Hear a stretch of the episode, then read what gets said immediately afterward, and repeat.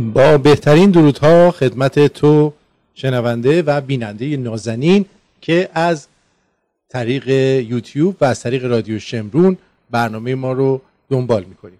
در خدمت دو نفر از عزیزترین جوانان و برومندان ایران زمین هستیم. قبل از همه می‌گویم که فر ایران را میستاییم و سواستیکا و نماسته تو همه شما به همتون. تو تو تو نه به توی اون تو رو گفتم.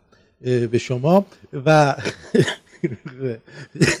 آقای خسرو فرور پژوهنده تاریخ کنشگر سیاسی و یکی از درجه یکترین انسان هایی که می‌تونه بیاد و جلوی دوربین قرار بگیره و به شما آگاهی بده. آقای افشین نریمان در آن سوی توشک با دو بنده آبی ایشون, ایشون با دو, با دو بنده آبی کشتیگیر قبراق چغری هستش که ایشون چیز هستن جورنالیست هستن کنشگر سیاسی هستن و درجه یک دیگه دو تا درجه یک. منم که اینجا این کوچولو اینجا نشستم در خدمتتون هستم. درود. درود به تو آرتین جان. به خودت از همه درجه یکتری و ممنون از اینکه بازم روز یک شنبه تعطیل و اومدی و چراغ برنامه رو روشن کردی چراغ رادیو رو و به ما این فرصت رو دادی که بیایم بشینیم راجع تاریخ ایران صحبت کنیم بر مردم. من میکروفون رو میسپارم با آقای خسرو فرور عزیز. من هم به نوبه خودم درود میگم به همه شمرونی های گرامی که این برنامه رو دنبال می‌کنن. به آرتین پرتویان مدیر گرامی رادیو شمرون و افشین نریمان دوست خوب و همکار عزیزم که هر هفته جفتشون زحمت می‌کشن در کنار من. روز یک شنبه که روز تعطیل در این فرنگستان رو میایم با همدیگه کنار همدیگه میشینیم تا یک وظیفه ملی رو انجام بدیم و اون وظیفه ملی گذری بر تاریخ ایران و شاید بهتر بود اسم برنامه رو میذاشتیم نگاهی نو به تاریخ ایران. برای اینکه سعی می‌کنیم مسائلی رو با شما عزیزان در میون بذاریم دید جدیدی رو از تاریخ به شما نشون بدیم که در این زمانی که من و شما داریم با هم صحبت می‌کنیم مورد حجوم بیگانگان قرار گرفته تاریخ ایران. و من خودم به نوبه خودم سعی می‌کنم در این برنامه هر بار که میام و صحبت می‌کنم نه فقط تاریخ ایران رو افشین جان بلکه تاریخ ایران رو در کانتکست در یک مجموعه در یک نگاهی همزمان به تاریخ جهان. چون ایران جزیره که نبوده تاریخش رو بخوایم منحصر به خودش فقط بهش توجه کنیم نه؟ و به همین دلیل فکر کنم ارزش این برنامه هم در اینه که اولا عزیزانی که امروز با با ما هستن هر کدوم از بهترین ها هستن آرتین عزیز افشین عزیز و و من سعی می‌کنم به نوبه خودم آن دانشی که از تاریخ اروپا دارم رو بیام در کنار تاریخ ایران قرار بدم. اگه صحبت افشین جان شما صحبتی داری آرتین جان صحبتی دارید امروز می‌خوایم درباره خسرو انوشیروان صحبت کنیم. این برنامه شاید دو, دو برنامه طول بکشه چون من اول از همه کانتکست تاریخی رو دوباره بیان می‌کنم. بعد درباره خسرو انوشیروان می‌خوایم صحبت کنیم. درباره درباره مسائل فرهنگی علمی مالیات وضع زندگی مردم در خدمتتون. من فقط می‌خوام یه نکته رو اضافه کنم و اون اینه که دلیل اینکه ما اسم این برنامه رو گذری در تاریخ گذاشتیم خسرو جان من متاسفانه تجربه خودم بگم. بیشتر آدمایی که من دیدم بیشتر ایرانیان کسانی که در ایران متولد شدن و خودشون رو ایرانی می‌دونن دیدم که اصلا با این تاریخ بیگانه هستن. اصلا انگار نمی براشون هم مهم نیست. اصلا وقتی هم که می‌خوای راجع به تاریخ حرف بزنی میگن مثل اینکه تو وقت تو تلف کردی وقتی اینا رو خوندی یا می‌دونی راجع به این چیزا. یه جوری بی ارزش نشون میدن و, و بعدا متوجه شدم که دلیل این نوع برخورد و نگرش بخش زیادیش به خاطر گرفتاری های عقیدتی و ایدئولوژیکی که این آدما دارن که در اون ایدئولوژی یا اون عقیده بهشون القا کردن که تاریخ بی بهش دردی نمی‌خوره و بی ارزشه. و همین آدمایی که غرب رو الگو قرار میدن وقتی که میان آمریکا و به طور مشخص در آمریکا در خیلی کشورها که به شما اجازه نمیدن هیچ ملیت اون کشور رو بگیری. ولی در آمریکا یکی از شروطی که قبول کنن شما آمریکایی هستی اینه که تا یه حدود مشخصی با تاریخ آمریکا آشنا بشی و از شما امتحان می‌گیرن. ببینن اگه بلدی اونو بعد میگن خیلی خب شما آمریکایی هستی. و در تم... یعنی اینقدر اهمیت تاریخ زیاده و تمام سیاستمداران برجسته جهان همه تاریخ به تاریخ تسلط کامل داشتن. و دلیل داره اینا. به دلیل اینکه وقتی ما با تاریخمون آشنا میشیم با فرهنگ و گذشته خودمون آشنا میشیم. با فرهنگ و گذشته با دی ان ای خودمون بخاطر اینکه این اخلاق ها و رفتارها وارد دی ان ای ما میشه بعد از مدت ها و این خیلی مهمه خیلی اهمیت داره. و من فکر کردم که خیلی خوبه که ما حداقل مردم رو یه خورده آشنا کنیم با تاریخ. یه خورده یه کوچولو یه ذره بفهمون. تا خب شما خوشبختانه یه گنجی هستی الان برای مردم ایران به نظر من به خاطر اینکه رفتی یک عالم مطالعه کردی عالم اطلاعات رو جمع کردی و حالا به جای اینکه کسی بره ماها کتاب بخونه تا بتونه به این اطلاعات دست پیدا بکنه توی برنامه یک ساعته می‌تونه تمام اون اطلاعات رو شسته رفته بگیره و هر وقت هم بخواد بتونه دو مرتبه پلی کنه یه بار دیگه گوش بده. و این خیلی به نظر من ارزشمنده کاری که الان تو داری می‌کنی. و ازت سپاسگزارم که وقت می‌ذاری و می این کار انجام میدی آینده باشی از لطف. مهرت سپاسگزارم. من یک نگاهی به چت داشتم دیدم یکی نوشته بود که این آهنگ شهریار که پخش کرده بودیم آرتین جان ایراد گرفته بود که به جای این سرود سرود شاهنشاهی رو پخش کنید اون آدم بی سوادی هر کی است این قسمتی که پخش کردیم اتفاقا قسمتی از سرود شاهنشاهی که در رابطه با پرچمه. من اول از همه خواهشی که دارم آرتین و افشین خوش اخلاق های رادیو شمرون هستن. من یه ذره اخلاقم اتریشی آلمانیه و زیاد با بعضی مسائل خوش برخورد نخواهم کرد. یعنی کسی که می نویسه اینجا که این سرودی که پخش کردید سرود شاهنشاهی باید پخش می‌کردیم همون زمانی که برای نوشتن این کامنت اشتباه صرف کرده بود کافی بود گوگل می‌کرد که متوجه می‌شد اون قسمتی که پخش شده تا قسمتی از سرود شاهنشاهی. من این برنامه یک شنبه رو با آرتین و افشین انجام میدیم. از روز اولم می‌دونستیم که اگه بیایم درباره مسائل سطحی صحبت کنیم شاید تماشاچی و شنونده بیشتر جد میشه. این برنامه رو به عنوان یه وظیفه ملی داریم انجام میدیم. و اگه دقت کنید افشین به خصوص خیلی نگهبان این مسئله هم هست که وارد مسائل نه واقعا هم درسته. وارد مسائل مسائل, جناهی سیاسی نشیم درست افشین جان. چون از دید افشین که اینو پیشنهاد کرده بود برنامه رو این یه برنامه ملیه میهنیه. وظیفه است که داریم انجام میدیم خب امروز سخن کوتاه برای هر کی می‌خواد ابراز فضل بکنه قبلا یه گوگل بکنه تا مجبور نشیم وقت برنامه رو تلف کنیم. خوش اخلاقی رو افشین انجام میدن. بذارید من اون اخلاق همیشگیم رو کسکنده باشم. من خودم خیلی بد اخلاقم. درباره خسرو انوشه صحبت بله. آرتین خیلی خود نه آرتین اولا من خوش بسیار خوش اخلاقه. بفرمایید نه من بد اخلاقم. کسی که این حرفو می‌زنه صد درصد من مطمئنم که اصلا برنامه های ما رو گوش نداده و نمی‌دونه که اصلا این سرود خود آقای دکتر ستوده برای ما فرستادن و از ما خواستن که بدیم به شهریار جان و اجرا بکنه. این قسمتی از سرود هم بله. قسمت این قسمت سرود پرچم ملی ایران هست که در قسمت دوم این سرود هست. اوکی. حالا برمیگردیم به اصل مطلب. امروز می‌خوایم سپاس از توضیح می‌خوایم درباره خسرو انوشیروان صحبت کنیم. احتمالا این دو برنامه طول خواهد کشید. دوستانی که از برنامه هفته پیشمون خوششون اومده بود که درباره نقش زنان در ایران پیش از اسلام بود می‌تونن امروز کامنت بذارن. صدا دوستان صدا چطوره؟ چون فکر کنم صدا خیلی هم خوبه. آرت اینجا مشکل صدا که نداری. ما که نداریم. اونایی که دارن خودشون. برای بعضی دوستان.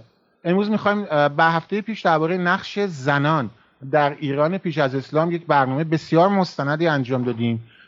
و امروز می‌خوایم بعد از اینکه مزدک رو هم در سه برنامه گفتیم می‌خوایم به خسرو انوش روان بپردازیم. خسرو انوش روان یکی از بزرگترین ایران چی میگن؟ نه فقط پادشاهان ایران بلکه ایرانیان تاریخ این سرزمین کهنه. ایشون از 531 تا 579 میلادی در ایران پادشاهی کردند فرزند قباد یکم بودند و و ما می‌بینیم که در زمان ایشون اتفاقات بسیار مهمی در ایران میفته که می‌خوایم به اون بپردازیم. این زمانی است که خسرو انوشیروان در تاریخ ایران ظاهر میشه. ولی خب همونطور که گفتم من مثل بقیه نمی‌خوام افشین جان بیام و درباره خسرو انوشیروان صحبت کنیم. بدونی که اصلا بدونیم ایشون کی و کجا زندگی می‌کرده. اشتباهی که من می‌بینم در ایران همیشه انجام میدن. چه درباره محمد رضا شاه پهلوی اظهار نظر می‌کنن کاستیاشو میگن بدونی که نگاه کنن اروپای شرقی چه خبر بوده. درباره نادرشاه صحبت می‌کنن بدونی که بدونن زمان نادرشاه چه خبر بوده. ما درباره کوروش که صحبت می‌کنیم باید به زمان کوروش نگاه کنیم مقایسه کنیم با زمانش. درباره خسرو انوشیروان هم که صحبت می‌کنیم بار دیگه می‌خوایم ببینیم دنیا چه خبر بوده. نه نظرت چیه؟ دنیا چه خبر بوده؟ بله خیلی. فکر کنم که افشین جان شما با قرون وسطا آشنا هستی؟ یه قرون وسطا رو کوتاه توضیح بده. چون می‌خوام یه مطلبی بگم که برای دوستانمون بدونیم بدونن که ما می‌خوایم چی بگیم. قرون وسطا چی؟ یعنی از دید یه اروپایی آمریکایی وقتی میگن قرون وسطا نظرشون چیه؟ منفی مثبت چیه؟ مخوف ترین بخش تاریخ اروپا دیگه. قرون وسطا یعنی سختترین و بدترین جنایت هایی که به بشر گذشت در اروپا اتفاق افتاد و به دست مذهبیون اتفاقا مسیحی این کسایی که میگن مسیح دین صلح و دوستیه. برن ببینن که قرون وسطا کشیش های مسیحی چه بلایی به سر خود اروپایی ها آوردن. خب افشین جان حالا می‌خوایم درباره خسرو انوشیروان صحبت کنیم ولی هم گفتم باید اول یک مقدمه بدونیم ایشون در چه زمانی آمده و این صحبت ها رو انجام داده. قرون وسطا رو افشین براتون گفت. خیلی ساده. قرون وسطا کی شروع شد افشین؟ قرون وسطا در اروپای مرکزی در در اروپای شمالی اروپای مرکزی اروپای جنوبی در قرن پنجم میلادی آغاز شد و با سقوط روم غربی هم آغاز شد. یعنی زمانی که اودوکار یک ژنرال ژرمن میاد و البته سه روایت وجود داره. بعضیا میگن زمانی که اودوکار میاد و یک پسرک کودی کودکی رو که به نام رومولوس آگوستولوس اتفاقا مسخره هم می‌کنن. آگوستولوس یعنی آگوستوس کوچولو. اسمش درست رومولوس آگوستوس ولی تاریخ به میگه رومولوس آگوستولوس یعنی جوجه جوجه آگوست. ایشونو می‌ذاره کنار. این 476 بعد بستگی داره که شما جولیوس نپوس رو قبول داشته باشی آخرین امپراتور میشه 475 بعضی هم ادامه میدن. جولیوس نپوز 480 خلاصه آخر قرن پنجم میلادی در از صورت هر روایتی رو ما قبول کنیم. روم غربی انا لله و انا الیه سی ان خب بی بی سی از اینجا در اصل آغاز قرون وسطا. چرا؟ نظم و انضباط به هم می‌خوره. قبایل وحشی ژرمن به تاراج دست می‌زنن. اتفاقا مانند اون زمانی است که تازیان به ایران میان و همه چیز رو با خاک یکسان می‌کنند دو قرن سکوت عبدالحسین زرین کوب این کتاب رو می‌شناسیم برای اینکه زیاد نمی‌خوام وارد بشم می‌خوام بگم این تأثیری که این ژرمن ها و قبایل ژرمن و نابودی امپراتوری روم غربی داشته فقط مربوط به اروپا نمی‌شده بلکه در شمال آفریقا هم صدمات سنگینی به تمدن و فرهنگ اونجا زده. از این موقع میگیم آفریقا افشین جان مردم میگن آفریقا تارزان بن موز عزیز دل من کارتاژ قدیمی ترین تمدن های جهان در شمال آفریقا بودن. چه در مصر و چه در کارتاژ تا همین مراکش و تونس مراکز تمدن بشریت بودن. بعد از اون سالها جز ایالت های بسیار با فرهنگ و پیشرفته روم بودن. برای شما مثالی آماده کردم افشین جان. تا ببینید که دارم درباره چی صحبت می‌کنم. شما من کسانی که آلمانی بلدن دوستی که الان فرض دارن در کامنت چند نفر آلمانی بلدن؟ و وقتی درباره زمان روانشاد پادشاه خسرو انوشیروان سخن میگیم باید می‌دونیم زمانی چون میاد که ما یک قومی رو داریم به نام وندل ها وندل ها چیه؟ افشین جان شنیدید؟ انگلیسی نمیگن وندالیسم. ما با آلمانی میگیم وندالیسموس شما همچین واژه‌ای هم در انگلیسی دارین؟ فکر کنم انگلیسی هم باشه نه؟ من آشنا نیستم بله. ندارید؟ آرتین جان؟ نه. A N D A L I S M. البته فکر کنم بعد باشه ولی شاید کمتر استفاده میشه. آلمانی واژه‌ای وجود داره به نام واندالیسموس خب این واندالیسم هم واندالیسم باید بشه. این از یک قوم ژرمن گرفته شده. خب حالا می‌خوام یه حدس بزنید. افشین جان آرتین جان دوباره اذیتتون می‌کنم. شما می‌بینید واژه واندالیسموس در آلمانی یعنی چی؟ الان یه سوالی کردی. بگو افشین بگه من نگم بهتره. آخه سوال سختیه ولی دلیل داره. فکر می‌کنید واندالیسم یا واندالیسموس واندالیسم در آلمانی چیه؟ مثلا چه اتفاقاتی میفته که این ازش استفاده میشه؟ وقتی هیچ جایی به هم ریخته و به هم ریخته و شورشه آفرین. آرتین جان گوگل کردی از خودت گفت خودم گفتم خودم آفرین. در آلمانی به طور مثال این مثلا یه مثال بزنم. شما این مترو رو دیدید دیگه؟ واگن مترو رو نه؟ درسته. بعضی موقع نصف شب یه مش الکلی چاقوکش میریزن تمام مبلا رو چاقو می‌زنن و نمی‌دونم تمام واگن قطار رو به کسافت می‌کشن نه؟ به این عمل نابودی بدون هیچ دلیلی نابودی که اصلا هیچ گونه سودی توش نبوده فقط از روی لذت نابودی بوده در آلمانی میگن واندالیسم بله. دقت کردین؟ یا واندالیسموس من, من تصویر رومولوس آگوستولوس هم براتون گذاشتم. همین بغل می‌تونید ببینید کنار آقای پرور گرفتید. یعنی چی؟ یعنی یعنی خراب کردن و نابودی بدون هیچ دلیلی. از روی فقط لذت نابودی از روی وحشیت وندلیسمه اینا یه قوم ژرمن بودن که در همون دورانی که دوران مهاجرت نامیده میشه مهاجرت اقوام در همون دوران قرن پنجم میان و اروپا رو آزار میدن و بعد به اسپانیا میرن و از اسپانیا میان شمال آفریقا. شما حساب کن قومی که نامش افشین جان مترادف با خرابکاری خرابکاری بیهوده قرون وسطا در اروپا چی بود؟ نه؟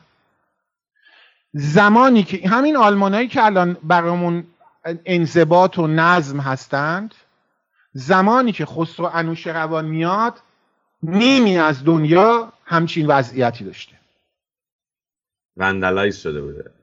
دمت انگلیسی میشه vandalize بس نه؟ مثل که vandalize میشه آره. واندال اسم یه قوم ژرمنه vandalism آره. من خب حالا شما یه ذره با افه انگلیسی میگید ولی اصلش یه قوم ژرمن بودن واندال درستش؟ و این و واقعا این واژه الان ببینید این دوران خب فکر کنم در آینده اسم این واژه رو بکنیم جمهوری اسلامی تو فرهنگ فارسی. آفرین. بعد روم شرقی داریم که در اونجا خب البته امپراتورانی مثل جوستینیان و اینها میان و کارهای بزرگی رو انجام میدن که درباره اون باید بیشتر صحبت کنیم شاید یه برنامه ولی دورانی است که خود مسیحیت همونطور که افشین اشاره کرد آثار خشونت رو داره نشون میده. یعنی ما با مسیحیتی رو به رو هستیم که در روم شرقی دوگماتیک داره میشه. و وقتی درباره خسرو انوشیروان صحبت می‌کنیم می‌بینیم که نستوریان قرن پنجم به ایران میان. و در زمان خسرو انوشیروان به دانشگاه جندی شاپور فرستاده میشن. نستوریانی که در مسیحیت روم شرقی دوگماتیک حکم تکفیر گرفتن. این وضعیت مسیحیت. ما شاهد جدایی اقوام زیادی از مسیحیت اعراب مسیحی شده آرامی های مسیحی شده از کلیسای رسمی روم شرقی هستیم که دست به تکفیر می‌زنه. روم غربی نابود شده. اونجا اقوام وحشی دارن کسافتکاری آدم کشی می‌کنن شمال آفریقا اسپانیا اروپای غربی اروپای شمالی در روم شرقی کلیسا داره به قدرت می‌رسه. هی قوی تر میشه و اقوام خاورمیانه رو زیر پوتین حکم مذهبی قرار داده. که اینجا منافیزیت ها و نستوریان رو دو گونه می‌کنم مثال بزنم که نیست با این آشنا بشیم نه. ما درباره رنگ ببخشید مدفوعش تو حسین ابن علی خوندیم تو احادیث. ولی درباره منوفیزیت ها و درباره استوری های چی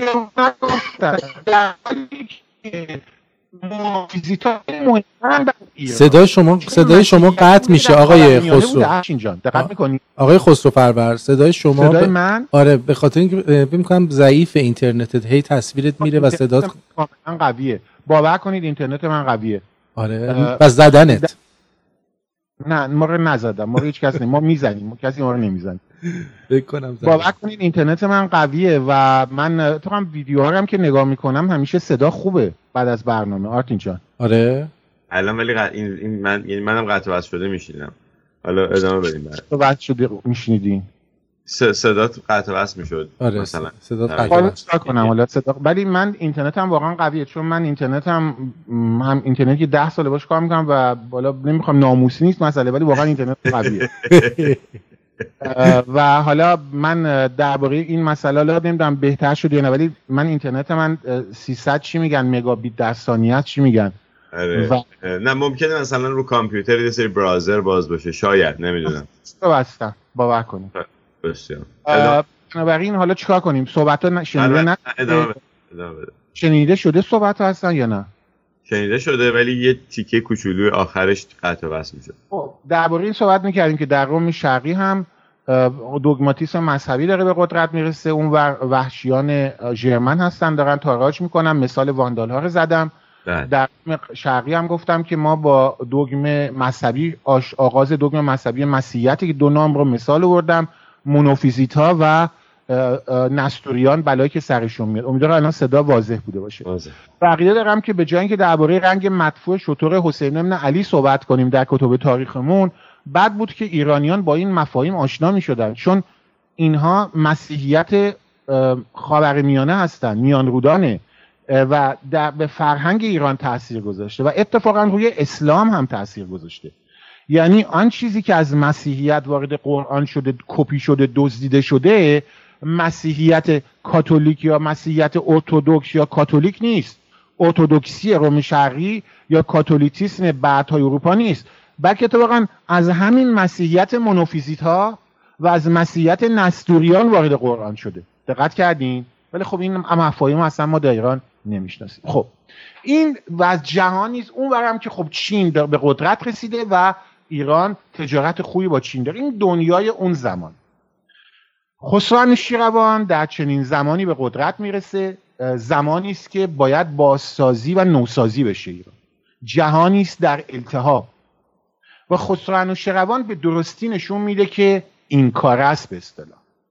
خسرو شیروان دادگستری نظم و نظم و جامعه بزرگترین یک میشه گفت یک انقلاب فرهنگی در ایران انجام میده. درسته که جندی شاپور در زمان شاپور ساخته میشه. ولی در زمان خسرو انوشروانه که دانشگاه جندی شاپور اون دانشگاهی میشه که قرنها بعد حتی پس از فروپاشی ساسانیان عظمت خودش رو حفظ می‌کنه. افشین جان شما واژه حکیم آشنا هستید؟ آرتین حکیم. حکیم. بله اینجا ما داریم. یه دونه داریم حکیم Optical وضعش هم خیلی خوبه. یه جزیره داره. ولی با واژه حکیم آشنا هستید دیگه نه؟ بله کسی که چیز دیگه مثلا خیلی داناست و حاکمیت داره. نه دیگه هم داره.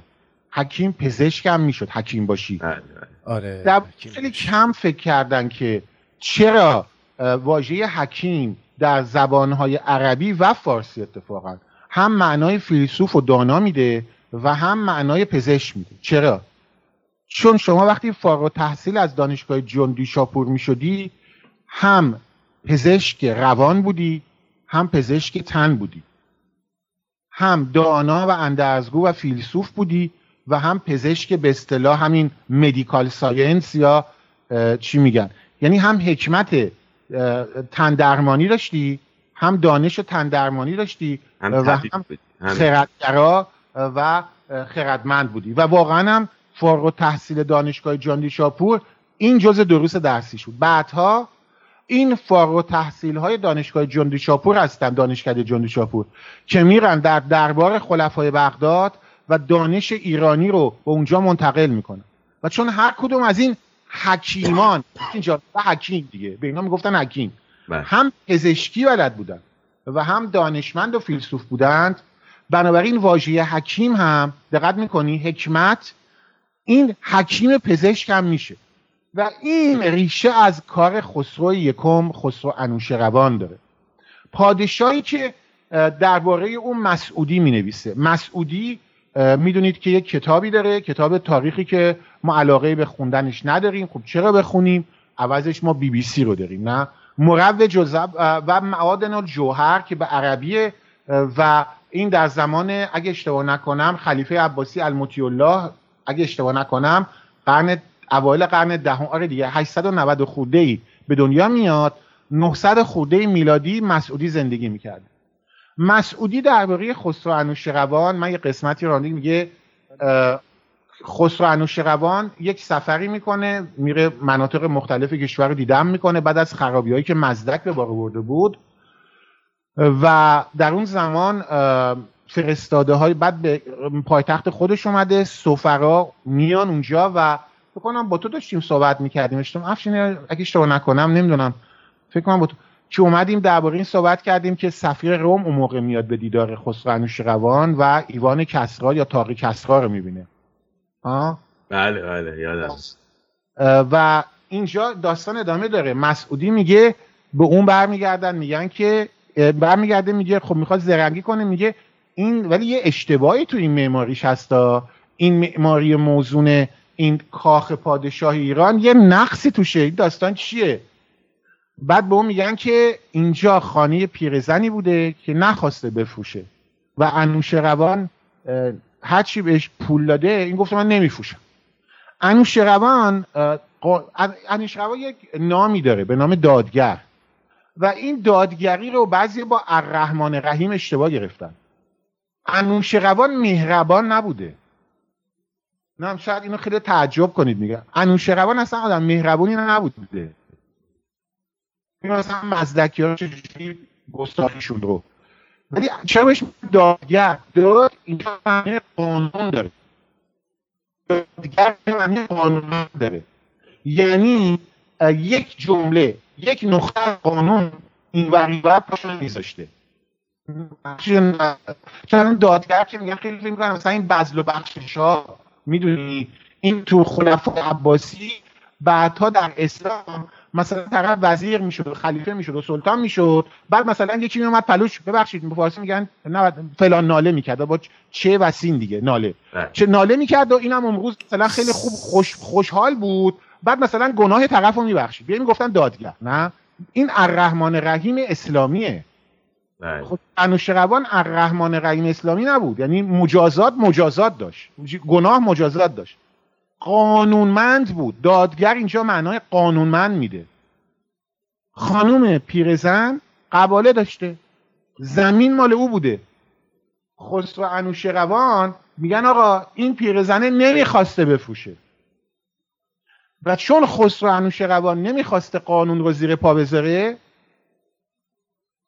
نگرفته خونه رو از پیرزن.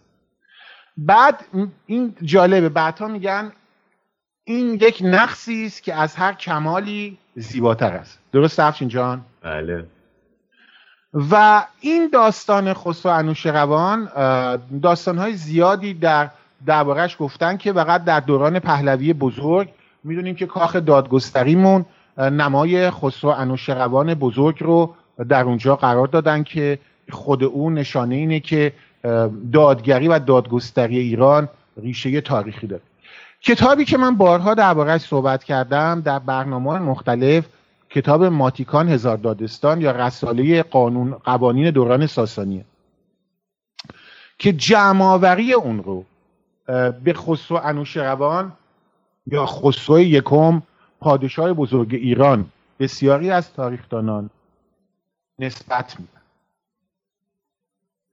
و این باز برمیگرده خسرو انوشیروان دادگر اینجا معنیش قانونمنده. و این برمیگردیم افشین جان می‌دونم با هوش و ذکاوت خودتون متوجه شدید که چرا من اول برنامه رو با وندل ها و بینظمی و قرون وسطا آغاز کردم. افشین جان در قرون وسطا قانون و وضعیت انضباط در اروپا چجوری بود؟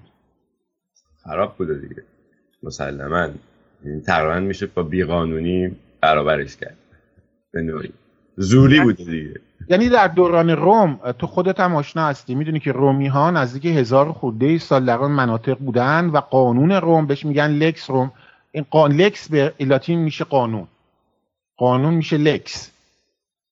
و میگن پاکس رومانا لکس رومانا. قانون روم و صلح رومی.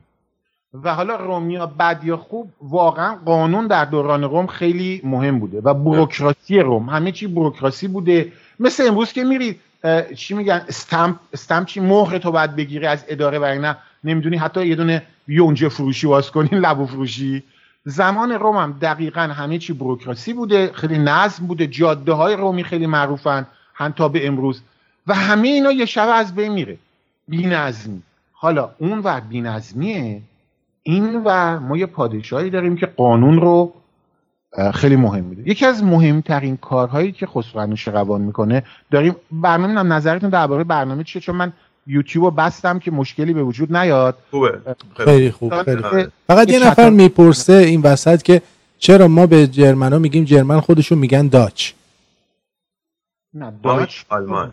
اولا ببین این اولا بعضی پرسش هایی که فقط با بعضی برنامهمون لطفا اولا داچ هلندیا میگن داچ به زبون هلندی. آلمانیا میگن دویچ. دویچ. بعد آلمان به چرا میگیم آلمان؟ برای اینکه آلمانن دی آلمانن یکی از قبایل ژرمن بودن که این منطقه سوئیس و جنوب اتریش و اینا تقریبا بودنسه و اینا. آلمانن. دی آلمانن یعنی آلمان ها یه قومی از ژرمن ها چرا ببینن ژرمن میگیم. به طور مثال گرمانیکوس یکی از القاب ژنرال های رومی بوده که در مناطق آلمان امروز بر ضد ژرمن ها میجنگیدن. این رومیا بودن اونطور که من حافظم داره در کتب لاتین اینا میگن ژرمن یا میگن گرمانی. مثلا میگن خدا یا Silva Germani Silva میشه جنگل به لاتین. ما یه Silva Nortica داریم یعنی جنگل شمالی که این مناطق اتریش و ایناست. بعد Silva Germanica جنگل آلمان و کلا یک province داشتن یک ایالت داشتن. رومی ها به این منطقه می‌گفتن گرمانیا که این بعد تو زبان اینا مونده خیلی از واژه آلمانی هم واژه لاتینه. خب برگردیم به اصل برنامه. اگه استاد ولی داچ در اصل چیز هلندیه. دویچ آلمانی. وقتی اینجا اجازه می‌دید دوباره از آلمان و جرمن برگردیم بله فقط طرف اینقدر می‌گفت گفتم بذار بگیم که دیگه راحت حالا که میگیم چون بحث خیلی چی شده بی ام دبلیو نیست به ام وست اینا که ایرانیایی که میرن آمریکایی میگن بی ام دبلیو ولی ایران لبو فروشی خود خود اینا میگن بی ام دبلیو میشه میره آمریکا میگه بی ام دبلیو آقا همون لبو فروشی تهران درست میگه. بی ام وست بایریش موتورورک خب. این خسرو انوشیروان الان یه کاری می‌کنه. یا تو درباره مزدک صحبت می‌کردیم بینظمی هایی که مزدک به وجود آورد و راه و روشی که واقعا به زیان ایران بود. خسرو شیروان میاد در اصل میشه گفت غیر از اینکه قانونمند بوده انضباط نظم رو میاره. و یکی از مهمترین مسائلی که من به معتقدم اینه و اون ادامه کسانی که برنامه رو دنبال کردن می‌دونی خیلی دنبال می‌کنن برنامه رو و اتفاقا اونا اتفاقا الان بیشتر تمرکز دارن. از ما تو برنامه درباره کدوم تضاد گفتم؟ بین پادشاهان ساسانی و چی؟ پادشاهان ساسانی تضادشون با کجا؟ با, با کدوم طبقه جامعه ایران؟ با اشرافیت. دمت کرد بله. ملوک و توایفی که بعضی تازگی اسمشو فدرالیسم هم می‌ذارن. ملوک و توایفی ملوک و توایفی به ضرر نه فقط پادشاه ایران بود به ضرر مردم ایران بود. چرا؟ چون هر یک از این ملوک توایف و هر کسی که برای خودش قسمتی رو خدایی می‌کنه می‌تونست به خود می‌تونست مردم زور بگه دیگه نه؟ قانون باید همه جا در مملکت یکسان باشه. و این ملک و توایف در زمان قاجار دیگه. هر کی برای خودش حق غلطی می‌خواست می‌کرد. حتی واحد وزن در ایران یه من تبریز داشتیم یه من بود تو اصفهان هم واحد وزن حتی یکی نبود. درسته دیگه افشین جان دیدی که؟ بله، بله. حتی سکه هایی که در زمان به طور مثال در دوران پایانی صفوی سکیایی بود وزن تلاش با همدیگه فرق می‌کرد در دوران مختلف. میومدن سکه که نقره می‌زدن میومدن تو نقرهش تقلب می‌کردن. حالا این میاد اول از همه میاد کشور رو می‌خواد اصلاح کنه. کشور رو به چهار منطقه تقسیم می‌کنه. خراسان خراسان منطقه شرقی و کرمان. خراسان یعنی چی؟ تو واژه خراسان ما واژه خورشید خور دیگه خور و سان همون استان رو داریم. مثلا عربستان افغانستان پاکستان همین همیشه داریم. یعنی منطقه. این سان یا استان ریشه پارسی داره و ما همیشه به قسمت یا منطقه یا ایالتی میگیم استان دیگه. خراسان یعنی منطقه‌ای که خورشید در اون طلوع می‌کنه منطقه شرقی. خراسان و کرمان و سیستان میشن مناطق شرقی اونو می‌کنه ناحیه شرق ایران.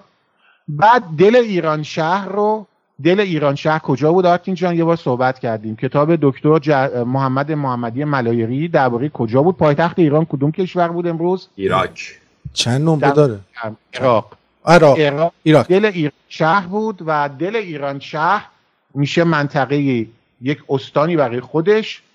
بعد ارمنستان و آزادستان یا ارمنستان و آذربایجان و منطقه قفقازیه منطقه اران ارمنستان و آذربایجان. ما فقط یا آذربایجان داریم اونم جنوب رود عرسه. شمال رود عرس رو نباید آذربایجان بنامیم چون این نام رو بعد از 1918 به اون منطقه در شمال رود عرس گذاشتن.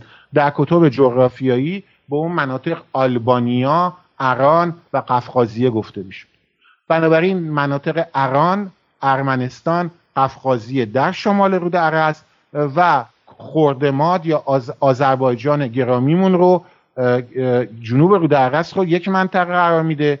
بعد ناحیه خوزستان استان پارس مناطق جنوبی چی میگن خلیج همیشه پارس رو اونجا رو چی میگه؟ میشه مناطق جنوبی بعد میاد و نگاه می‌کنه. نگاه می‌کنه میگه آقا این مناطقی که من اینجا دارم اینا از لحاظ اقتصادی هم تفاوت دارن. مالیات ها رو نسبت به اون منطقه تعیین می‌کنه که بنا زور تحمیل نشه. از قدیم و ایام اون زمان میان رودان یا همین دل ایران شهر منطقه تجارتی بوده. افش بله. ارمنستان قفقاسی آذربایجان مناطق ثروتمند سرسبز ایران زمین بوده و نسبت به اونها نگاه می‌کنه. دستور میده در ایران در تمام مناطق ایران بیان زمین های کشاورزی رو با یک واحد ارزی استاندارد. کاری که فرانسویا قرن 18 هم اگه اشتباه نکنم انجام دادن تقریبا 1300 200 سال قبل خسرو شروان این کار انجام میده. و بعد میاد و این رو میگه. میگه یه زنجیری درست می‌کنن. دیدی فرانسوی هم دیدی که متر اول یه دونه چیز بود دیدی که فکر کنم تو تو پاریس این آقای افشین این چی میگن مارکوپولو ماست. افشین حتما پاریس هم رفتین و دیدی درسته؟ اونو ندیدم ولی اتفاقا خیلی دوست دارم ببینم چون تو کتاب فیزیک اون تو دبیرستان اون راجبی که استاندارد کردن متر و کیلوگرم و اینا رو درست کردن و ولی نرفتن متاسفانه نشد ببینم. درست این متر دقیقا اگه اشتباه نکنم یه چیز چی میگن؟ یک میله چی میگن؟ درسته؟ بله. خسرو اینو فرانسویا قبل از فرانسوی عزیزمون که قورباغه خورم تشریف دارن. خسرو ان آخه اتریشیا و فرانسویا میگن قورباغه خور نمی‌دونم اینو می‌دونی یا نه. اتریشیا و آلمانیا و فرانسویا میگن فرو... فروش فرسا. میگن قورباغه خور. فرانسویا به آلمانی میگن کرات فرسه علف خور. این داستانایی که با هم تیکه می‌دادن. بعد به ما میگن نجات پرست. این اینا دستور یه زنجیری درست کرده بودن. با یه طول ثابت. همین کاری که فرانسوی 1200 با اون چیز میله بودش که شد متر چیز. بله. و با اون میان زمین ها رو از نو میسنجن که سر کسی کلا نره. چون خیلی از این زمین ها قرن ها پیش سنجیده شده بودن. خب زمین عوض میشه رود عوض میشه نام استحقاق اینا. خلاصه. بعد کار بزرگی که می‌کنه و من اینجا از کتابی که آماده کردم از محمد جواد مشکوی قسمتی رو می‌خوام آماده کنم. میاد کاری رو انجام میده. آرتین جان و افشین جان که الان خیلی از چپا در اروپا صدا بشه یک صحبت کنیم اینم میکروفونم مشکل پیدا کرد. بله بله صدا, صدا خوبه. آره. الان من درباره مالیات می‌خوام توضیح بدم. این مالیاتی که اصلاح می‌کنه من از کتاب محمد جواد مشکور زنده یاد میارم. میگه که محمد جواد مشکور اینو نوشته می‌خوام از روی اون بخونم. میگه اصل یکی از اصلاحات خسرو روان روش شخص مالیات. میگه دستور داد تمام زمین های زراعتی خب من اینو از جای دیگه خودم از حافظه گفته بودم. بعد اینو میگه. میگه هر جریب یعنی حدود 2500 متر مربع 2400 متر مربع میشه یه جریب. گندم یا جو سالی یک درهم. درهم ایرانی ها. درهم چیز عربی نیست. ایرانیه. بعد هر مو همین تاکستان مو شراب. انا لله و انا راجعون دیگه. شراب چیز بدی الان ادام میشیم اونجا هم میگه هشت درهم سالی یونجه برای کسانی که در حوزه علمی کار می‌کنن لازم دارن. هفت درهم برنج هر جریب برنج پنج ششم درهم یعنی برنج در ایران زمان ساسانی بوده. اینایی که میگن برنج نداشتیم الخالیو من الایمان. بعد درختان خرمای پارسی درخت خرمای پارسی در مناطق جنوبمون. بعد نخل یا میگه برای هر چهار درخت خرمای پارسی یا شش نخل آرامی. آرامی یعنی عربی عربی امروز. و یا شش درخت زیتون هم سالی یک درهم. یه نکته اینجاست. میاد چیکار می‌کنه؟ نگاه به محصول می‌کنه. برای هر جریب زمین یک میزان مالیات می‌ذاره. حالا من از تو سوال می‌کنم. مالیاتی که این می‌ذاره برای توسعه کشاورزی بهتره؟ یا اینکه ما بیایم طرف رو جریمه کنیم اگه بیشتر گندم بکاره. این میاد روی زمین اینو می‌ذاره. این ترغیب می‌کنه کشاورز رو که بیشتر روی زمین کار کنه و بیشتر محصول داشته باشه. و این خودش باعث رونق کشاورزی در ایران میشه. عقلش به کجا می‌رسید؟ ببین یعنی این میاد و این کاری که انجام میده و ادامه داره. میگه و میگه بقیه محصولات از مالیات معاف میشن و بعد یه کاری که می‌کنه و این یکی از کارهای بسیار جالبی که انجام میده مسئله بازنشستگیه که درباره اون خیلی کم صحبت شده. البته درباره میزان این مسائل چیزه ولی یک نکته که خیلی برای من شخصا جالبه این معاف شدن کسانی است که به اصطلاح بازنشسته شدن.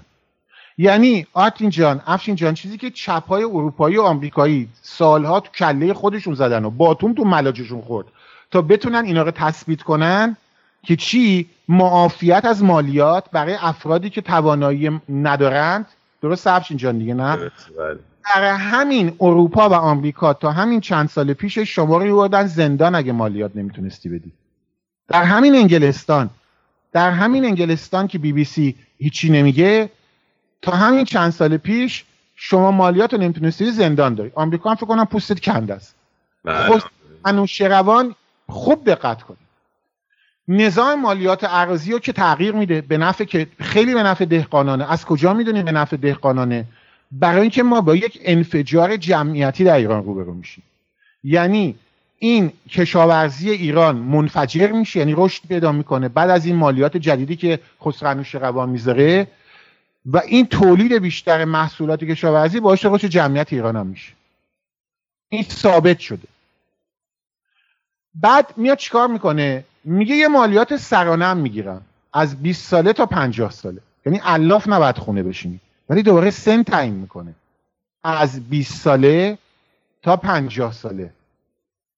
ببین افشین اینا مدرنه. این طرز فکر کردن. درسته.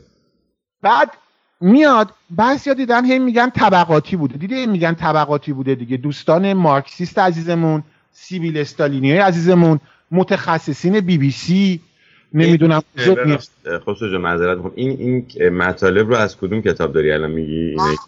از درباره ایشون ما از آستار الباقی نمی‌دونم ابوریان بیرونی و مسعودی و کتب اسلامی گرفته از خود شاهنامه داریم ما شاهنامه فردوسی همین مسعودی خود بیرونی مطلب داره. می‌رسیم تا کتب اروپایی. یعنی همین مالیاتی و اینا رو مطرح می‌کنه. تبری تبری یعنی درباره انوشیروان میشه گفت کسی نبوده که ننوشته. خب. و این مالیاتش ثبت شده. دوما ما کتاب قانون خسرو انوشیروان رو داریم ماتیکان زاده به دست ما رسیده اکثریتش. یعنی قوانینی که ما درباره خسروانی روان صحبت می‌کنیم از خود ماتیکان دانستان داریم. دقت می‌کنی؟ ما کتابی از ابن تعلیف ترجمه ابن مقفع ابن مقفع ایران که می‌دونی زدن کشتنش. بله. روزبه دادونه روزبه دادونه به اسمش نه؟ از حافظه میگم شاید اشتباه کنم دادویه شد اشتباه نکنم که ایرانی بود زمان خلفای عباسی بود و لطف کردن کشتنش. بله. و او بود که بسیاری از کتب پهلوی رو میاد به اسلامی ترجمه می‌کنه و خب اینا هم می‌زنن میکشنش عباسیان. خیلی دوستانی بله روزبه دادویه. البته پور, دا، پور, پور دادویه داریم دادوبه داریم ولی روزبه دادویه. الان نگاه کردم درست گفتم. این ابن مقفع که عربیزه شده روزبه در زمان عباسی بوده در همون صده دوم چی میلاد هجری الفرار محمد از مکه به مدینه در کمال شجاعت. و این میاد کتب ایرانی و هندی رو ترجمه می‌کنه به تازی واژه سازی در زبان عربی می‌کنه. خیلی از واژههایی که امروز از زبان عربی وجود داشتن قبل از روزبه دادویه وجود نداشتن. و بعد هم زورکی مسلمونش کرده بودن. اسم ابن مقفع هم روش گذاشته روزبه بوده.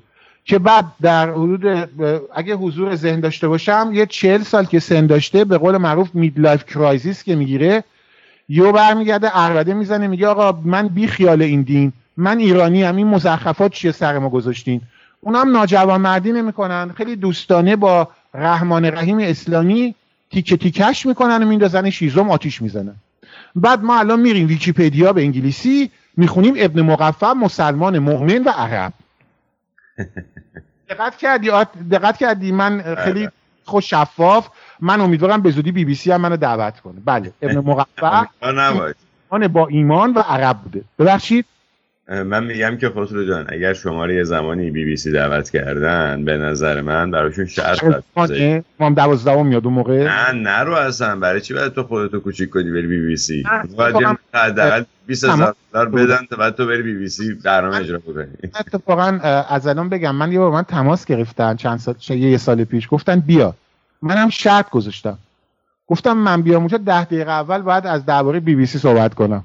بعد من گفت باهاتون تماس می‌گیریم آقای فرمان من روز منتظرم نمی‌دونم چرا زنگ نمی‌زنم. واقعا حقیقت به من واقعا تماس گرفتن. گفتن آقای فرما یه برنامه می‌خوایم درست کنیم درباره معضلات اپوزیسیون و شما هم به عنوان هوادار خود اصلا, اصلا نباید بری. اگر هم وقت خواستی بری بعد من برنامه live فقط بری.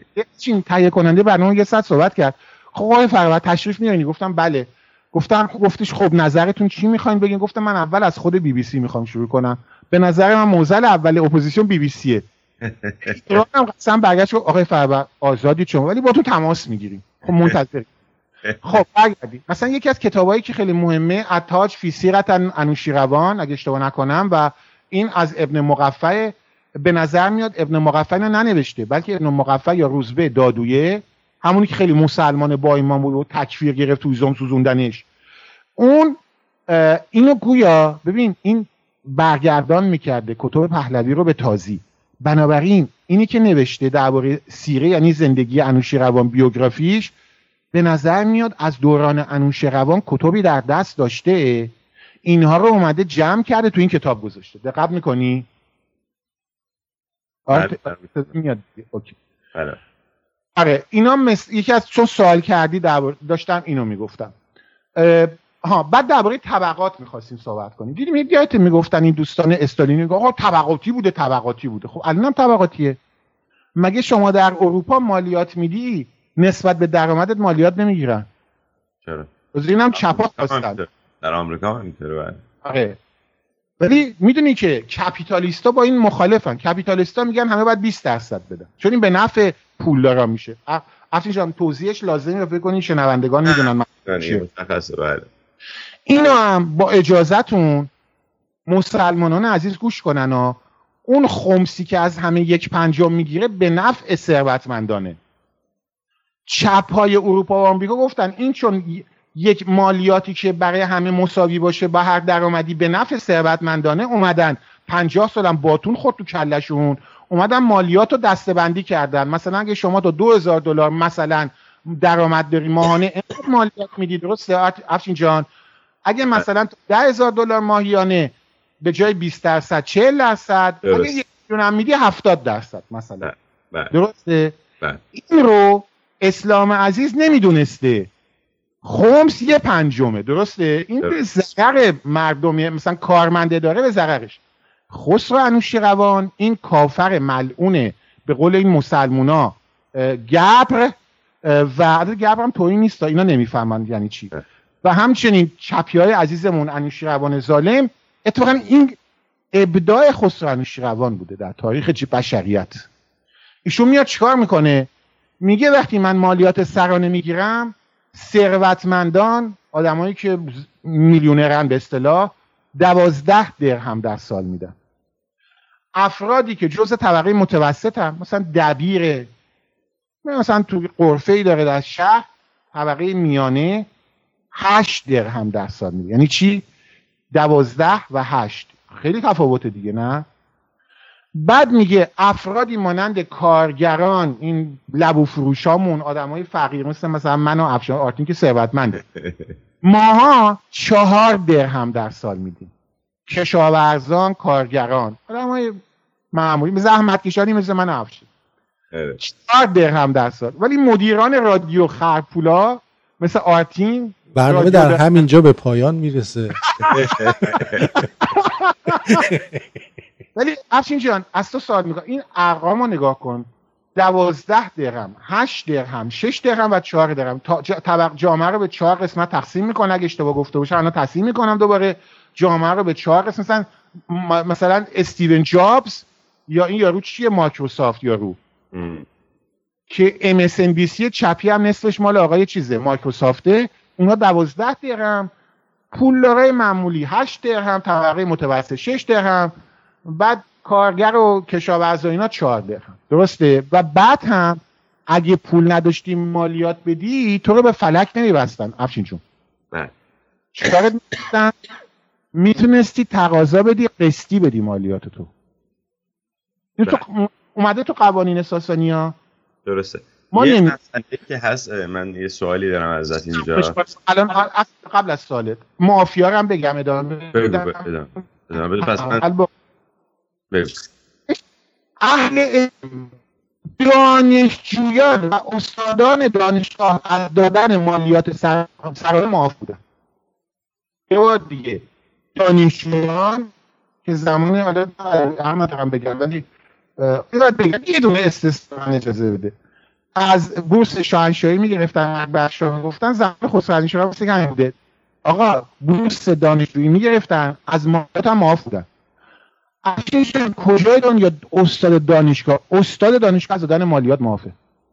بعد گفته کسانی که برای خدمتکاری نزد دیگران باشه یعنی تو اگه نوکر یا کلفت مثلا یه نفر یکی بوده نوکرها و کلفت از مالیات معاف بودن. افرادی که بالای 50 سال و زیر 20 سال هم بودن اینا گفتم دیگه یادته که اینا هم معاف بودن. کسانی که مریض بودن کسی که بیمار می‌شد به اصطلاح سند می که مریض بودن از مالیات سرانه معاف بوده. و امثال هم. این چند تا مثال آوردم. همچنین نظرت چه درباره مالیات این ستمگر ستم پیشه این برای خیلی خیلی جالبه که مردم بدونن که اگه واقعا اسلام عزیز به ایران نیامده بود و این قوانین پیشرفت می‌کرد چه ما اصلا شاید دنیای شکل دیگه ای بود امروز. ولی الان برای اینکه یه مقدار ابهامات هم برطرف بشه فقط به من اینه بگو که آیا کسانی که در همون طبقه ای بودن که مثلا چهار درهم مالیات می‌دادن یعنی همونایی که کارگر بودن آیا اینا می‌تونستن برن طبقه بالاتر یعنی می‌تونستن بیشتر پول در بیارن؟ یا نه؟ اینی که میگن که به طبقاتشون نمی‌تونستن عوض کنن چی بوده؟ آیا من این چیزی که خودم فهمیدم اینه که شغله هاش بودن این سندفشون رو نمی‌تونستن عوض کنن. ولی اینکه چقدر تو پول در میارن نه این سقفی نداشته. این داستان معروف هستش که اول اینکه چیزی رو توضیح بدم. برای دوستان سوپر دموکرات سوپر لیبرالمون که در قرن 21 ایراد می‌گیرن که در قرن ششم میلادی ایران مثل نیویورک ایزیگو نبوده. افشین جان فکر کنم واضح بود صحبت هم دیگه. بله بله. همیانان ایرانیمون که در ایران که به دنیا آمدن در آزادی مطلق به دنیا آمدن قرن 21 به خصوص جوانان میلینیالمون دوستان تودهیمون که آرزوی مدینه فاضله شوروی استالین رو دارن و یاد آزادی های استالین افسوس می‌خورن من یادآوری می‌کنم. خسرو انوشیروان مال کدوم قرن میلادیه؟ قرن ششم میلادی. اول برنامه هم گفتیم. اون ور داشتن واندلا سر میبریدن. چین هم اگه بری دیوار چین استخون برده هایی که دیوارا رو میساختن هنوز لابلای دیواره هست. شاید دیده باش افشین تو چین بودی دیگه؟ نه چین نبودم دیوار چین هنوز استخوان و جمجمه کارگران و برده هایی که اون دیوار ساختن موجود است. اه. آزادی چینی دموکراسی چینی به قول اصلاح طلبای ایرانی. بنابراین بله در دوران ساسانی جامعه از لحاظ مالیاتی طبقه بندی شده بود. الان براتون خوندیم.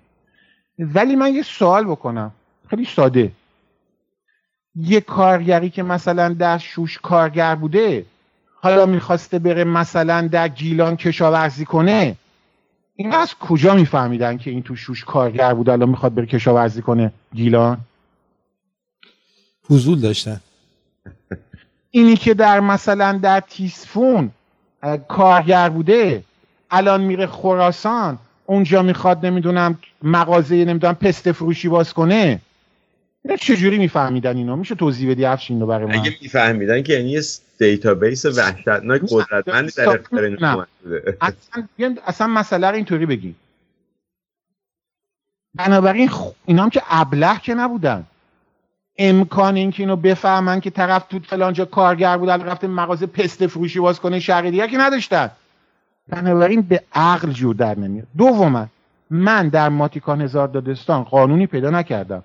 که نوشته باشه کارگری که شغل خودش رو تغییر بده بره مغازه پست فروشی باز کنه مجازات می‌کنیم. تو پیدا کردی تا افشین؟ من ندیدم نه. من اتفاقا ببخشید حالا شاید الان یه خورده یه کوچولو خارج شیم. اون داستان معروف هستش که میگه که اون کف شاهنامه است که اون کفاشه میاد میگه من بچه‌م می‌خوام دکتر بشه جواب میگن نمیشه اینا. تو می‌خواد تو بده جواب من می‌خوام این که بگم. این این یه یه قسمت عقبتر داره و اون قسمت عقبترش اینه که توی یکی از جنگ هایی که انوشیروان داره یه به قلعه می‌رسن قلعه رومی رو می‌خوان محاصره بکنن. می‌بینن پول ندارن برای اینکه به نجار و این کسایی که این وسایل قلعه کوبی رو می‌خوان اونجا بسازن بدن. و میگن که خیلی خب بعد پس الان بریم اگه از از تیسفون می‌خوایم پول برداریم بیاریم. این وقت زیادی می‌گیره. بعد اتفاقا همین بوزرجمه یا بزرگمه بهش میگه که نمی‌خواد بفرستیم مثلا به کتسفون از اونجا بگیم پول بیاریم. همین شهری که الان هستیم توش آدمای پولدار توش زیاده. برین اینجا یه جار بزنن تو شهر بگن که پادشاه ایران پول می‌خواد و مردم پول بدن بعدا ما پول از تیسفون اومد میدیم بهشون که حساب تصفیه بشه. و وقتی که میرن جار می‌زنن یه نفر یه دونه کفاش میاد میگه همه این پول رو من میدم. یعنی ببین این آقای یه دونه کفاش چقدر پول داشته. می‌دونسته خرج ارتش رو بده. خب؟ فقط اجازه بده که من بچم بتونه بره مثلا پزشک بشه. که اونم میگه این دست من نیست این قانونه و من طبق خلاف این قانون نمی‌تونم عمل کنم حتی اگه تو این پول من بدی. و این ماجرا نکته خیلی مهمه. این نکته رو یکی از دوستانم اشاره کرده بود از من نیست الان حضور زن ببین نگفت بره پزشک بشه گفت بره دبیر بشه. دبیر بشه بله. این نکته دقیقا همینجاست. نکته ای که به خاطر عدم آگاهی به تاریخ چپای عزیزمون و حزب ها اینو نفهمیدن. این واژه دبیر اینجا چه معنی داره؟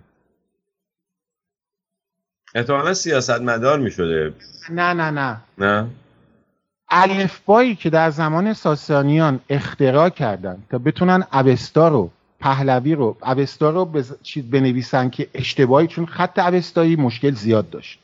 اینا آمدن یه دین دبیره درست کردن که این مولا درزش نره. اسمش چی بود؟ دین دبیره.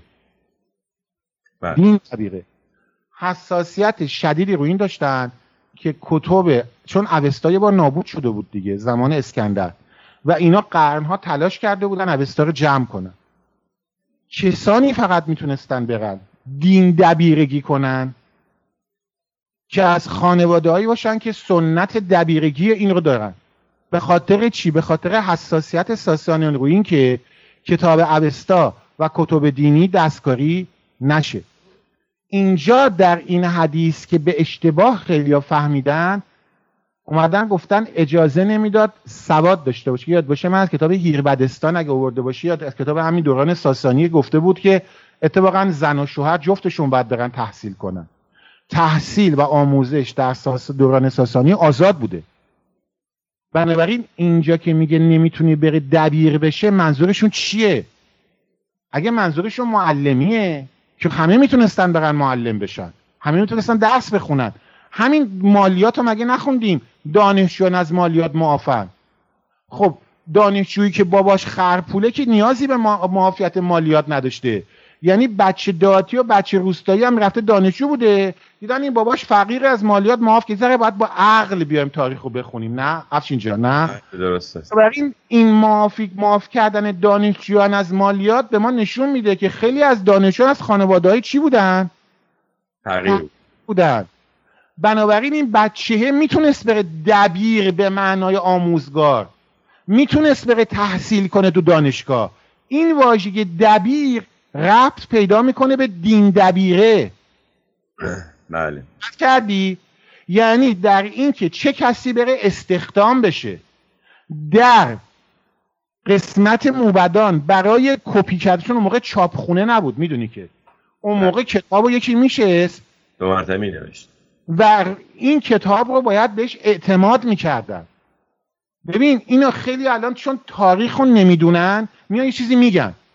ولی اون موقع چاپخونه نبود. برای نوشتن یک کتاب چندین صد صفحه یه نفر ده سال مثلا میشه دو تا یک کتاب چهار این وقتی نوشت باید بهش اعتماد می‌شد که این کتاب رو کنه دستکار این اون که انوشیرها ما این کسانی که جمع اندر جمع می‌تونه با دین دبیره؟ این دقیقا این نکته است. این حساسیته. و حالا ما می‌تونیم بگیم خوب یا بد. حالا اومدن از این داستان چی ساختن؟ افشین جا غیر از اون مسئله که تو اشاره کردی ببخشید بحثه تو اشاره کردی افشین به درستی اشاره کردی. بنازم به این استبداد که یک کفاش انقدر پول در میاره که می‌تونه خرج ارتش ایران رو بده. یک. دوما به پادشاه ایران میگه نمیدم بعد داستان ادامه داره. بله. میگه حالا که نمی‌ذاری پسرم بره اون کارو بکنه بیلاخ ببخشید ما پول رو نمیدم. داستان ادامه داره. خسرو شیروان نمیاد با زور پول ازش بگیره. تازه واسه جنگ بوده. تو همین آمریکا جنگ باشه تو به ارتش پول ندی میان مصادرت می‌کنن. ایران تو جنگه. آقا برگشته به پادشاه ایران ببخشید میگه البیلاخو من ایمان پادشاه ایران هم میگه اوکی هرچی شما میگی درست افشین دیگه. داستان تا آخر باید خوند. درست تو به این نکته به درستی اشاره کردی و دوما اون دبیر. حالا چرا این در حدیث گم شده؟ بیرونی و دیگران که میان درباره این صحبت می‌کنن فکر کنم این از آساق الباقی ابویران بیرونی باشه اصلش. که در شاهنامه فکر کنم ولی من اصلش فکر کنم مال آساق الباقی ابویران بیرونیه اگه اشتباه کنم ممکنه بله. جا چند قرنی گذشته افشین از دوران ساسانی. این داستان دین دبیرگی این داستانی که اوستا رو اینا یک نوشتن و کپی کردن کتاب اوستا رو یک دسته خاصی انجام می‌دادن که توش تقلب نشه و دین دبیره اصلا خود واژه معلومه دین دبیره. این از یاد رفته بود. کسی که اومده این از پهلوی برگردان کرده در برگردانش از پهلوی به عربی بعد از عربی به پارسی این قسمت فراموش شده. که اینجا واژه دبیر معنای دبیر مدرسه امروز رو نداره. دبیر امروز کیه؟ تو مدرسه با خطکش می‌زنه دستمون دیگه یعنی شروع می‌کنه. این دبیر برمیگرده به دین دبیرگی. وگرنه ما چون وقت برنامه پایان رسیده ادامه برنامه هفته دیگه انجام بله. میدیم. بله. می‌تونم نتیجه کنم دیگه؟ بنابراین. بله. چون دانشجو معافیت مالیاتی داره؟ بنابراین دانشجو بچه خرپول نبوده طبقات بالا. بعد ما دیدیم معافیت مالیاتی میده به خدمتکاران نوکران. ما از هیربدستان دفعه پیش یاد درباره زنان صحبت می‌کردیم از کتاب هیربدستان آوردیم. اونجا قانونه که زن و شوهر هر دو می‌تونن برن درس بخونن. بعد گفته و بهتره اتفاقا زنا برن دانشگاه چون مرده بعد داره پول در بیاره زنه راحتتر میره دانشگاه. همین رو آوردیم. بنابراین اینایی که میان یه حدیث رو خارج از context میان. و تفسیر اسلامی بی بی سی چپی می‌کنن اینا از نادانی و ناآگاهی مردم از تاریخ استفاده می‌کنن. بکنم اینجا می‌تونیم با اجازه مدیر محترم رادیو شمرون استاد آرتین پرتویان چی از جون من می‌خوای؟ تو چی از جون من می‌خوای؟ ببین من اینجا آروم نشستم نون ماستم و می‌خورم. ای یه چیزی میگی من یه چیزی میگم میگی چرا اومدی تو برنامه من بیازو جدی باشیم؟ ولی افشین جان اگه ایرادی هست دوستان ولی فکر کنم برنامه نم اوکی بوده. برنامه خیلی خوبه. خیلی هم ممنون ازت که وقت گذاشتی خیلی ما الان نه شیروان رو گفتیم درباره مالیاتش گفتیم درباره وضعیت طبقاتی گفتیم. می‌خوایم وضعیت فرهنگی هم یه مقدار گفتیم. می‌خوایم بیشتر ادامه بدیم. انقلاب فرهنگی و سیاسی در دوران خسرو انوشیروان که بعدها این ببین پایان بگم. ایرانی که امروز داریم دیوان سالاری که بعدها دیگران استفاده می‌کنن اکثرش از دوران خسرو انوشیروانه با سپاس از تو آرتین جان و افشین جان من دیگه سخن امروز خودم پایان میدم. صحبت آخر برنامه با افشین هست خیلی ممنون از لطفت که این مطالب رو مرتب منظم قشنگ بیان کردی همه رو و ما رو آگاه کردی. من خودم خیلی استفاده کردم از این برنامه و حتی برنامه قبلی هم اینطور بود. به اطلاعات خودم هم هر هفته اضافه میشه. هر هفته که اینجا میشینه و ممنونم ازت. امیدوارم بقیه هم استفاده کرده باشن و دوست داشته باشن این برنامه رو. بسیار نیکو. دوستان عزیز اولا این ویدیو رو لایک بزنید subscribe کنید در یوتیوب چه من افشین آقای خسرو. کانال های یوتیوب ما توی اپلیکیشن رادیو شمرون هستش. اگر اون بالا این چیزها رو بزنید مربع رو بزنید میاد یه چیز اینجوری میاد کنار نوشته کانال افشین کانال خسرو همه اینا. بعد آدرس اپوزیت رو اینجا نوشتم. آدرس آقای خسرو فروهر هم اینجا هستش برای کوشش. اینا. نه اینجا اینجا. من خودم چیزا خبر ندارم. بعد اگر که خواستید می‌تونید بهشون آبونمان پرداخت بکنید همیاری کنید. خلاصه این که رون مخصوصا بیشتر از همه واجب انسان باشید انسان باشید. چیزی که آرتین کرده برای اینکه تصویری بشه چندین هزار دلار خرج کرده آرتین بله, بله. میگیم که خودت نمیگی؟ خود مخ رفتم تو چاله. دارم ورشکست میشم. تمثال مبارک آقای افشین و خود ما رو اینا رو ببینه چندین هزار دلار خرج کرده برای حالا خودت میگی ما میگیم. آره. ورشکست داره میشه رادیو دیگه. قبلا کباب بقیه می‌خورد. الان امروز من اتفاقا رفته بودم نهار بخورم. یه نفر من گفت آرتین؟ گفتم بله. آرتینی واقعا؟ گفتم آره آرتینم. خلاصه آبومانم نمی‌داد ولی من یه دونه بهش از این پینای رادیو شمرون دادم که شاید چششو بگیره نمکگیر شه افشین جان یه نفر دوستان نوشته به نوشته وقت نذاشتی برای افشین بیچاره. چاره تو پیدا کنی افشین بیچاره. افشین آرتین چی؟